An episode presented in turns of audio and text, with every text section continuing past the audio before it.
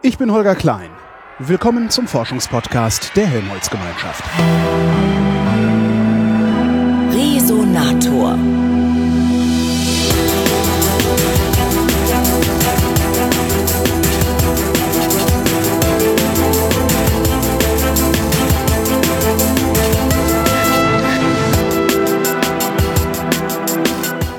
Köln steht das Deutsche Zentrum für Luft- und Raumfahrt. Da kümmert man sich um die Themen Luftfahrt, Raumfahrt, Verkehr, Energie und Sicherheit. Und ich habe mir von Pressesprecher Andreas Schütz erstmal erklären lassen, wie diese Bereiche miteinander zusammenhängen. Wir versuchen so interdisziplinär tätig zu werden, dass zum Beispiel Erkenntnisse aus der Luftfahrtforschung im Bereich adaptive Systeme, im Bereich Flügelsteuerung aus dem Bereich Hubschrauber Einfluss finden in einen Forschungsbereich der Energieforschung, das sind Windkraftanlagen. Ah, Das heißt, ja, klar, Erhöhung- natürlich. Die, eine Windkraftanlage ist ja nichts weiter als ein vertikal gestellter Hubschrauber. Ja. Ne, wenn man das jetzt mal Letztlich, bildlich ja, sieht. klar. So, und in dem Hubschrauberbereich, wir sch- beschäftigen uns ja im Bereich Aerodynamik äh, mit, dem, mit Hubschrauberblättern als solches, wie man äh, Hubschrauberrotoren, wie man deren äh, Effizienz steigern kann. Und genau das kann man auch übertragen. Das heißt, wie senke ich die Lärmemission bei Windkraftanlagen, indem ich letztendlich dafür sorge, wie bei einem Hubschrauber, dass ich bei jeder Umdrehung den Anstellwinkel des Hubschrauberblattes verändere und nicht das nachfolgende Blatt in die Verwirbelungen des vorhergehenden Blattes schlägt. Denn das ist nichts weiter als die Erzeugung von Lärm bei Hubschraubern. Dieses typische Geräusch der Bell UH1D, dieses Bub, Bub, Bub, Bub, Bub, Teppichklopfer. Teppichklopfer, genau das hat man ja auch teilweise bei Windkraftanlagen. Und so kann man das verhindern. Oder man sorgt dafür, dass sich die, das Hubschrauberblatt der jeweiligen Drehgeschwindigkeit anpasst, indem es sein Profil ändert. Das sind Dicker oder dünner wird, meinen Sie? adaptive Systeme. Und genau Ist das, das gleiche. nicht aberwitzig störanfällig? Nein, das ist, äh, man muss sehen, wie man es macht. Ne? Also mit, mit, mit herkömmlichen Aktuatoren kann man das nicht machen. Mit herkömmlichen was? Aktuatoren, kleine Stellmotoren und Ah, so. das kann man, das, die Versuche gab es ja im, im, im Tragflächenbereich bei Flugzeugen, weil man hat ja auch die, die Tragfläche des Flugzeuges ist für einen angenommenen Idealfall gebaut, Mhm. aber nicht für Start und für Landung. Deswegen habe ich ja Vorflügel, deswegen habe ich Landeklappen, deswegen habe ich Bremsklappen und sonstiges.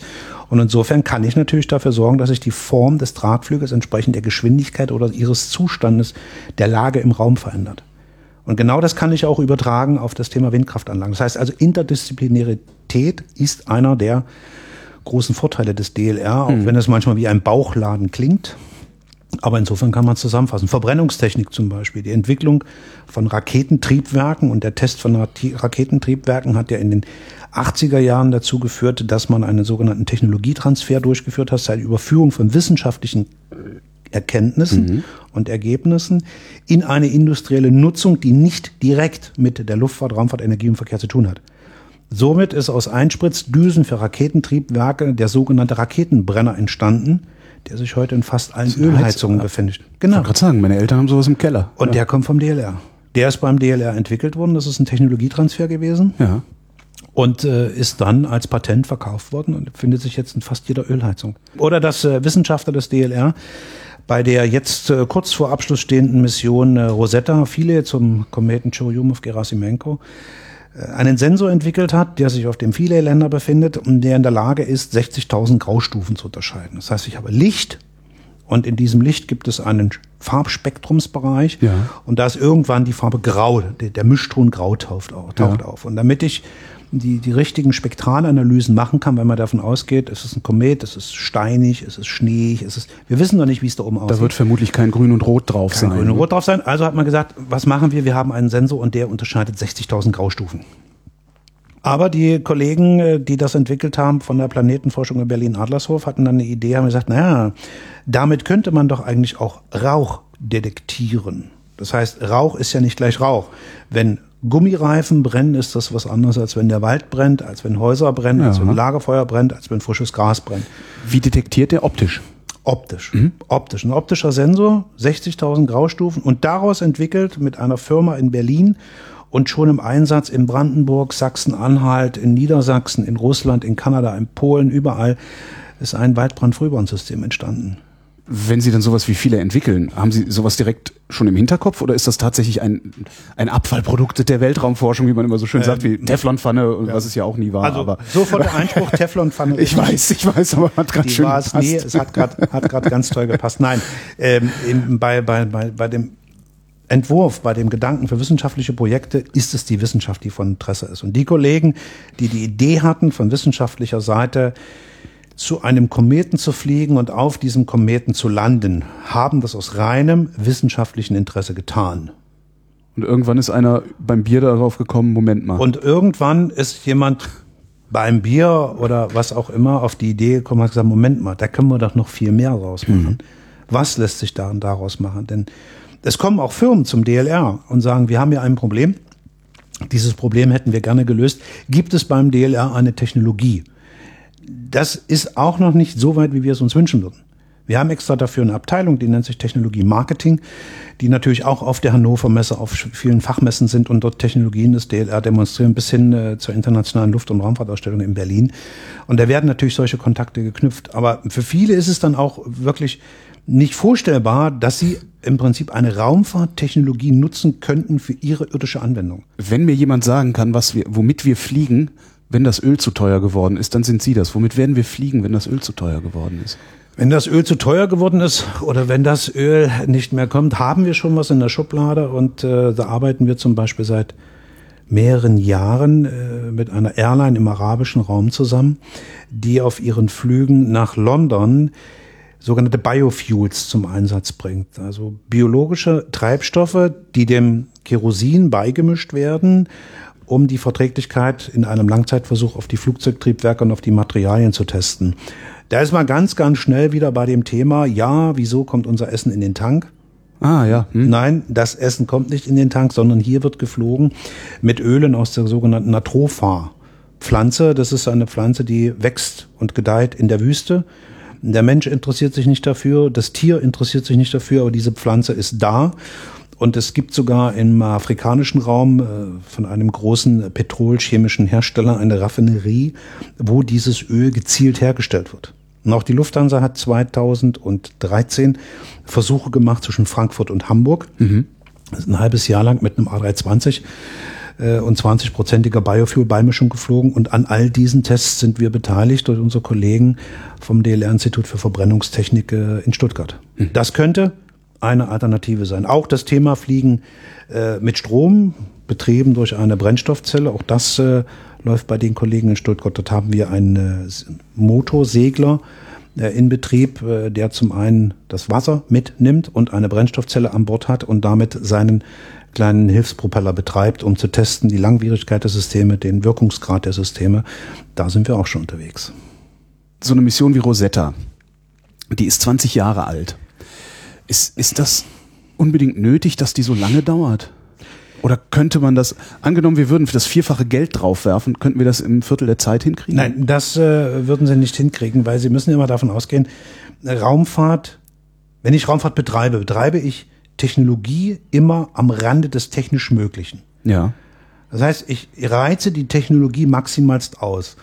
Ich muss auch daran denken, wenn sich ein Flugkörper in einer Entfernung von 500 Millionen Kilometer von der Erde empfindet, befindet. Ich kann nicht rechts ranfahren, die Warnblinkanlage anmachen und gucken, was kaputt ist. Das heißt, ich muss alles, was passieren kann, vorausdenken. Und sogar noch mehr als das, was passieren kann. Und ich muss sämtliche Systeme doppelt und dreifach abgesichert an Bord haben. Insofern habe ich natürlich Entwicklungsprozesse, ich habe Fertigungsprozesse und ich habe Testprozesse, in denen sich herausstellen kann, dass die Entwicklung oder die Fertigung hm, nicht so das Richtige waren, sondern ich nochmal von vorne anfangen muss, mit bestimmten Elementen. Und so werden die Systeme subsystemweise Bauteile zu Subsystemen, Subsysteme zu Systemen zusammengesetzt und Stück für Stück für Stück getestet. Und alleine diese Prozesse dauern Jahre. Mhm. Und dann habe ich ja nicht nur die technologischen Entwicklungen, sondern ich habe ja auch noch die wissenschaftlichen Geräte. Heißt, ich muss erstmal wissen, was will ich, wo will ich, wie will ich, wann will ich und wie kann ich überhaupt. Und all das muss durchdacht werden, muss überlegt werden. Es sind hunderte von Wissenschaftlern, es sind tausende von Ingenieuren um genau diese Gedanken der Wissenschaftler umzusetzen. Wissenschaftler werden zu Ingenieuren, Ingenieure werden zu Wissenschaftlern. Also dieses ganze System, ja, das dauert, dauert 20 Jahre. Wie viele Leute arbeiten überhaupt am DLR? Im DLR an 16 Standorten allein in Deutschland, in 32 Instituten und Einrichtungen, allein in Deutschland knapp 8000. Hinzu kommen noch äh, Außenstellen, äh, in Inuvik in Nordkanada, in der Antarktis, in Mexiko, in Almeria, in Spanien. Wir haben Büros in Washington, in Paris, in Brüssel und in Tokio. Das heißt, das DLR ist an sich weltweit unterwegs. Und auf der anderen Seite könnte ich jetzt nicht mal sagen, wie viele ausländische Nationen, wie viele ausländische Wissenschaftler und Ingenieure beim DLR arbeiten. Aber äh, wenn man über die Flure des DLR, durch die Labore, durch die Testeinrichtungen und Kontrolleinrichtungen geht, äh, dann sieht man schon äh, oder hört man schon äh, sehr, sehr, ein, ein, sehr, sehr viele Sprachen, einen Sprachgezwitscher im wahrsten Sinne des Wortes. Und es ist ja nicht nur so, dass das DLR reine Wissenschaftseinrichtung ist, sondern das DLR gehört ja auch mit zu den größten Betreibern von Testeinrichtungen. Gemeinsam mit den niederländischen Kollegen betreiben wir die deutsch-niederländischen Windkanäle vom Hyperschall bis äh, Unterschallbereiche von äh, Durchmessern 60 Zentimetern bis in den Meterbereich, wo teilweise äh, auch Autos, LKWs im 1 zu 1 Maßstab getestet werden. Wir sind Betreiber des Deutschen Raumflugkontrollzentrums, wo seit den 80er, frühen 80er Jahren, Ende der 70er, 80er Jahre des letzten Jahrhunderts Raumflugkontrollen erst unbemannt und dann auch bemannt getestet werden. Oberpfaffenhofen, wo das deutsche Raumflugkontrollzentrum sitzt, war das erste Zentrum, wo eine Missionskontrolle durch die NASA also dass die Kontrolle eines Missionselementes des Space Labs während der D2-Mission an ein anderes Land übergeben worden ist. Wo Houston gesagt hat, hier Kontrolle äh, des Space Labs an Bord des Space Shuttles erfolgt jetzt durch Oberpfaffenhofen, damals mit äh, Hans Schlegel und Uli Walter, 93. Äh, das betreibt ja das DLR zudem auch noch. Mal abgesehen von Flugzeugen, von Hubschraubern, von äh, äh futuristischen PKWs, äh, die wir. Futuristische PKWs. Richtig, das ist. Fliegende äh, Autos. Kommen jetzt endlich die fliegenden Nein, Autos, die, die man uns vor 20 nicht. Jahren Aber es kommt ein Auto, es kommt ein Auto, es, es gibt ein, ein, ein, ein Musterbeispiel für die Anwendung von robotischen Technologien, die zum großen Teil aus der Raumfahrt standen, stammen für die Mobilität und das ist das sogenannte Robomobil. Das ist in Oberpfaffenhofen von Wissenschaftlern aus dem Bereich Robotik und Mechatronik entwickelt und gebaut worden. Und man dachte, alles das, was wir kennen, alles das, was wir wissen, bauen wir jetzt mal in dieses Auto rein. Und dann gucken wir, was passiert. Und es fährt, es funktioniert absolut hervorragend und ist jetzt ein Techno ist ebenso ein Technologieerprobungsträger mittlerweile. Was macht es? Es, es läuft autonom. Es ist ein autonomes Fahrzeug. Es ist ein völlig autonomes Fahrzeug, ja. was völlig autonom fahren kann, was sich komplett orientieren kann im Raum, was auf kleinstem Raum äh, einparken, umparken kann, weil sich äh, die Räder um 360 Grad drehen können, was elektrobetrieben ist. Also alles Erkenntnisse, die mhm. wir irgendwann mal in der Raumfahrt gesammelt haben, sind in diesem kleinen Technologie-Robomobil vereint. Könnten Sie das so in der Stadt aussetzen und es würde niemanden umnieten und äh, also es ist finden? schon, es ist schon in, in, in München zum Beispiel ist es gefahren und da hat man natürlich im abgesperrten Bereich. Ah, okay. Ich dachte, weil der weil Verkehr doch sehr erratisch Nein, ist. Da hat man und, es, äh, da hat man es mal versucht, äh, das, äh, das Gerät zum Einsatz zu bringen und ja, es hat funktioniert. Bis hin zur Tatsache, dass unsere Kollegen der Verkehrsforschung in Braunschweig zum Beispiel, weil Sie gerade sagten, in der Stadt eingesetzt, ja, ähm, automatisches Einparken von Personenkraftwagen. Am Bahnhof Braunschweig äh, ist jemand vorgefahren, hat seinen äh, Pkw abgestellt, hat ihn abgeschlossen, hat gewinkt und ist der Pkw ganz allein in seine Parklücke gerollt. Davon träumt man ja. Davon träumt man ja und äh, in, in Braunschweig hat man es innerhalb der Stadt versucht und äh, Braunschweig als Stadt und das DLR mit seinem Standort sind zumindest so sind sehr innovativ, so dass man Braunschweig jetzt zum Beispiel ähm, als komplettes Testbett, also die gesamte Stadt als Testbett für die Verkehrsforschung freigegeben hat. Das heißt, sprechende Ampeln zum Beispiel an stark frequentierten Übergängen zu Schulen, die Kinder darauf hinweisen, wie sie sich ah. zu verhalten haben. Kreuzungen, äh, die intelligent auf den an- und abströmenden Verkehr reagieren und damit natürlich den Verkehrsfluss verbessern. Mhm. All das wird gegenwärtig in Braunschweig gemacht, sind die Kollegen vom Institut für Verkehrssystemtechnik in Braunschweig, die daran arbeiten. Das heißt also, unser Spektrum, das Spektrum des DLR, ich wüsste jetzt nicht, wo wir in den Bereichen Luftfahrt, Raumfahrt, Energie und Verkehr nicht tätig wären. Und dann kommt noch die Sicherheit. Die Sicherheit selber äh, ist eine sogenannte Querschnittstechnologie bei uns, wo auch versucht wird, ähm, Technologien aus verschiedenen Bereichen zusammenzubringen. Satellitenfernerkundung zum Beispiel in dem Bereich äh, unseres äh, Zentrums für satellitengestützte Kriseninformationen, was zu einem weltweiten Verbund gehört. Mhm. Und äh, was für Krisen? Erdbeben, äh, also Waldbrände, Naturkatastrophen auch von Menschen gemachte Katastrophen. All das kann äh, von Oberpfaffenhofen mit überwacht werden. Es gibt ja von der UN die sogenannte Charta, wo viele Länder zusammenarbeiten im Bereich der Erdbeobachtung. Mhm. Und äh, damals äh, die Tsunami-Katastrophe war das auslösende Element, dieses Zentrum äh, zu schaffen und äh, waren jetzt bei Erdbeben in Haiti im Einsatz, äh, bei großen Waldbrandkatastrophen, sei es in den USA oder in Australien oder in Russland, waren wir im Einsatz. Dann wird dieses Zentrum alarmiert.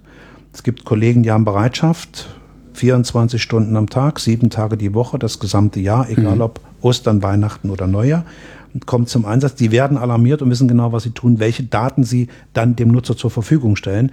Kommen zum Beispiel deutsche Kräfte vom Technischen Hilfswerk zum Beispiel zum Einsatz, dann werden diese Kollegen vor Ort mit Satellitenkarten versorgt, weil Sie können sich vorstellen, nach einem Erdbeben, das war der Fall in Haiti, Sie haben zwar einen Stadtplan. Brauchen wir über Straßen nicht mehr nachzudenken. Ja. Da müssen wir über Straßen nicht mehr nachdenken. Ja. Also müssen die Einsatzkräfte mit aktuellen Satellitendaten, hochaufgelösten Satellitendaten in verschiedenen Spektralbereichen, im optischen Bereich äh, versorgt werden. Und das erfolgt dann im internationalen Zusammenwirken. Das heißt, jeder hat dann seine Aufgabe, jeder wird alarmiert und dann werden die Daten zusammengefasst und den Kollegen überspielt. Und für die Kollegen zum Beispiel wurde vom DLR ein sogenanntes äh, Krisentoolkit entwickelt. Das ist Metallkoffer, wo einfach all das drin ist, was man für das Thema Kommunikation, Bild, B und Verarbeitung braucht, um in einer Krisenreaktion, äh, Krisenregion aktiv werden zu können. Mhm. Da gibt's kein Telefon mehr, da, da ist nichts mehr da. Und all das können Sie mit diesem Koffer machen, der beim THW schon zur Ausrüstung gehört. Ich frage mich die ganze Zeit, wenn viele auf Gerasimenko landet. Entschuldigung, auf Gerasimenko. Gerasimenko. Ich werde äh, Einfache 67p. 67p. Wenn, also, wenn viele auf 67p landet ähm, und da doch was Grünes ist, werden Sie das sehen? Oder haben Sie sich nur auf die Graustufen kapriziert? Nein, äh, das werden wir sehen, weil der Länder viele äh, nicht nur diesen einen Sensor vom DLR an, mhm. Bord hat, sondern viele andere wissenschaftliche äh, Experimente, die aus Frankreich, Italien, Deutschland, Schweden. Was messen wir denn da alles? Aus allen Herren Ländern. Ähm, bis hin zu, bis hin zu Panoramaaufnahmen der Umgebung im normalen sichtbaren Bereich. Das mhm. heißt also, wir werden dann sehen, am 11. oder 12. November diesen Jahres, wenn viele gelandet ist und wir dann die Bilder empfangen, wenn toi toi toi alles geklappt hat, ähm, ob es da oben grün ist, ob es grau ist, ob es rot ist oder ob da jemand steht und winkt. Natürlich alles, und das äh, möchte ich nicht verhehlen zu sagen, wenn ich sage Technik am Rande des technisch Machbaren, kann solche eine Mission natürlich auch scheitern. Bisher ist es auf bisher bizarre alles, Weise gut gegangen, oder? Bisher hat alles hervorragend funktioniert. Äh, es gibt Kollegen, äh, die sagen, es wird langsam unheimlich, dass das wirklich alles so klappt. Aber die, die Freude, wenn Bilder kommen, jede Woche, jeden Tag, äh, die ist immer wieder riesengroß. Und ich mag mir nicht den Jubel vorstellen, wenn zum einen das Signal kommt, wir sind gelandet. Signal 1, wir stehen fest, Signal 2 und dann wissenschaftliche Daten einlaufen und dann vielleicht sogar Bilder kommen, das wird grandios, weil das hat es so noch nicht gegeben. Was für Experimente sind da an Bord? Das sind die Entnahme von Bodenproben mhm. und die Analyse von Bodenproben. Also welche Materialien, was findet man davor? Da ist ja ein Bohrer an Bord. Mhm. Es gibt äh, Spektralanalysen in unterschiedlichen Bereichen. Es gibt Spektralanalysen auch im infraroten, im ultravioletten, im sichtbaren Bereich, unter anderem diese 60 Graustufen. Äh, und es gibt auch die Atmosphären, Quatsch, die umgebende äh, Atmosphäre. Es wird ja keine existieren, aber es wird ja Restelemente geben, die dort mhm. ausströmen. All das wird dann untersucht werden. Bodenatmosphäre, alles, was das umgeben kann, diesen Kometen. Wir wissen es nicht. Wir sind jetzt, denken mal nach bestem Wissen und Gewissen der Wissenschaftler auf alles vorbereitet zu sein. Aber lassen wir uns mal überraschen. Das ist ja auch gerade das Spannende der Wissenschaft. Manchmal weiß man nicht, was da rauskommt. Man ist wirklich ja, manchmal überrascht. fährt man nach Indien und findet Amerika. Genau. Ja. Ähm, gibt es irgendwas, also die, die Technologie, die äh, auf Philae ist, ist jetzt schon ein paar Jahre alt. Ist inzwischen, in der Zwischenzeit irgendeine Technologie entdeckt, erfunden, entwickelt worden, von der Sie sagen so, ach verdammt, das Ding hätte ich gerne noch an Bord? Das ist ja auch ein äh, Grundgedanke der Wissenschaftler, dass man deren Ansprüche, deren Verlangen, etwas auf eine solche Mission zu nehmen, kaum zu stillen ist. Sonst ja. wären es keine Wissenschaftler. Ja. Und äh, natürlich sind äh, Instrumente und Einrichtungen, die sich auf dieser Mission äh, äh, befunden haben, schon wieder weiterentwickelt worden und befinden sich auf anderen Missionen. Mhm. Oder Elemente, die dafür entwickelt worden sind, die vielleicht gar keine Anwendung gefunden haben, diese finden dann woanders. Die liegen dann in einem Schubfach, man schmeißt die ja nicht weg, wäre ja Blödsinn. Äh, sondern man nutzt sie dann für spätere Geschichten. Da fällt mir ein, in, äh, in Oberpfaffenhofen bei den schon erwähnten Robotikern, Mechatronikern, ähm, gab es einen Diplomanten, der suchte nach einem Thema für seine Diplomarbeit. Und der damalige Leiter des Institutes hatte einen relativ großen Schuhkarton. In diesem Schuhkarton befanden sich dann Kabel, Bauelemente, Baugruppen und unter anderem auch Finger einer alten Roboterhand. Und das hat er dem Studenten hingestellt und hat gesagt, so, das ist deine Diplomarbeit. Nächste Woche sagst du mir, was du daraus machst. Mhm. Der Kollege ist, äh, äh, glaube ich, längst Doktor, wenn ich richtig bin, und hat aus diesen Elementen, die ihm übergeben worden sind, äh, sogenannte planetare Krabbler entwickelt. Das heißt nichts anderes als ein spinnenförmiges System, mhm. was in der Lage ist, sich im Raum zu orientieren, äh, seine eigene Umgebung zu erfassen, diese zu kartieren und damit auf Erkundungsmissionen zu gehen das, das ist Wissenschaft pur. Also der reine Gedanke, ich habe etwas, was mache ich daraus, wo ist mein Ziel, was möchte ich, äh, was möchte ich entwickeln. Haben wir diese Dinger schon irgendwo im Einsatz? Weil das wäre ja genau das, was man auf andere Planeten, in Schwar Schwarmweise auf andere Planeten feuern äh, will. Ne? Solche Gedanken der Missionsplanung gibt es, es sind noch nicht im Einsatz. Es wird aber zum Beispiel darüber nachgedacht, solche Systeme äh, zum Einsatz zu bringen bei der Erkundung von Unbekannten oder zum Beispiel von verseuchten Gebieten. Kollegen waren ähnlich im Einsatz bei einer Kraftwerkskatastrophe auf Zypern, äh, wo Kollegen äh, aus Oberpfaffenhofen äh, mit sogenannten kleinen Quadro- und Oktokoptern äh, in Ruinen eingeflogen sind, um diese zu überprüfen um zu sehen, was passiert jetzt hier gerade, wo keine Menschen mehr rein durften. Und äh, die sind per Fernsteuerung da reingeflogen und haben das Gelände erkundet. Und jetzt wird daran gearbeitet, so etwas auch für Untertage zu entwickeln. Das heißt, Nachrichtenstrecken zu setzen und mit solchen kleinen Drohnen, wobei Drohnen ist der völlig falsche Begriff, sondern mit unbemannten kleinen Luftfahrzeugsystemen, die man schon so bezeichnen kann, ähm, unbekanntes Terrain, unbekannte Bereiche zu erkunden, ohne dass man Menschen in Gefahr bringt. Das ist unbemannt, das ist so robotisches ja. Fliegen. Und wir reden von wirklich klein, also nicht irgendwie so ein Meter groß Nein, oder sowas, sondern wir reden so auf von wirklich, äh, wir Skala reden, oder wir sowas, reden ne? von wirklich von kleinen, von kleinen mhm. Systemen äh, mit mit Spannweiten von vielleicht 20, 30 Zentimetern. Ich meine, ich muss ja noch ein Instrument ja, unterbringen. Klar. Ich kann jetzt nicht äh, sagen, ich habe jetzt ja zwei Zentimeter und damit ist gut. Und eine Batterie sondern, vor allem. Und eine Batterie, sondern ich muss ja wirklich ein System haben, was auch eine Nutzlast mitnehmen kann, um jetzt im Radarbereich die Umgebung zu scannen oder ein optisches Instrument an Bord zu haben, um die Umgebung oder nur halbwegs eine kleine Kamera an Bord zu haben, um das äh, Terrain, das Terrain zu scannen und aufzuklären. Wir haben noch was im äh, Orbit und zwar Alex Gerst. Ähm, wie wird man eigentlich Astronaut? Astronaut wird man eigentlich damit, dass man aufmerksam die Zeitung liest Und auf die Stellenanzeige. Auf die Stellenanzeige guckt, auf die Ausschreibung guckt, wo dann die, die Europäische Raumfahrtagentur, der Raumfahrtorganisation ESA eine Ausschreibung macht und sagt, die ESA sucht einen neuen Astronauten. Nein, das steht nicht wirklich in der Zeitung so. Das steht wirklich in der Zeitung. So. Und da sind dann die Voraussetzungen definiert. Alter 25 bis 35, Sprachkenntnisse, wissenschaftliche Grundausbildung. Das ist definiert. Mhm. Und dann äh, bewarben sich auf die Ausschreibung, aus der Alexander Gast hervorgegangen ist, etwas mehr als 7000 Europäer und Europäerinnen. Das, das war eine europaweite wenig. Ausschreibung. Ich hätte gedacht, dass das viel mehr Leute machen. Es waren etwas mehr als 7000. Mhm. Und äh, von diesen 7000 haben dann in verschiedenen Stufen, Auswahlszenarien und Auswahlstufen, äh, insgesamt fünf den Auswahlprozess überstanden. Und äh, der erste Italiener ist schon geflogen. Jetzt ist Alex Gerst, dann fliegt äh, Samantha Cristoforetti und dann kommen die anderen Kollegen, der Franzose, der Däne. Die sind dann auch unterwegs in den nächsten Jahren zur ISS. Das sind auch alles Naturwissenschaftler, oder? Gab es jemals einen Geisteswissenschaftler als Astronauten?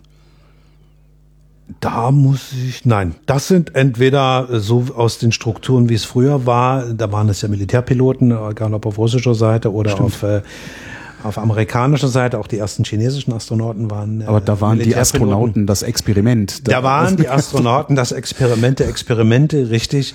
Äh, jetzt sind es ja andere. Ja, und jetzt sind es äh, Naturwissenschaftler. Ulf mhm. Merbold zum Beispiel Sigmund Jähn als erster Deutscher war noch Militärflieger. Mhm. Äh, Ulf Merbold als äh, zweiter Deutscher, als erster Westdeutscher, wenn ich das so sagen darf, äh, war dann schon wieder Physiker. Mhm. Das heißt, da hat sich die, die, die Sache schon wieder äh, gewandelt. Hans Schlegel, Wissenschaftler, Uli Walter, Wissenschaftler, Klaus-Dieter Flader, der dann geflogen ist, war Militärpilot, mhm. Thomas Reiter, Militärpilot, Reinhold Ewald, Physiker.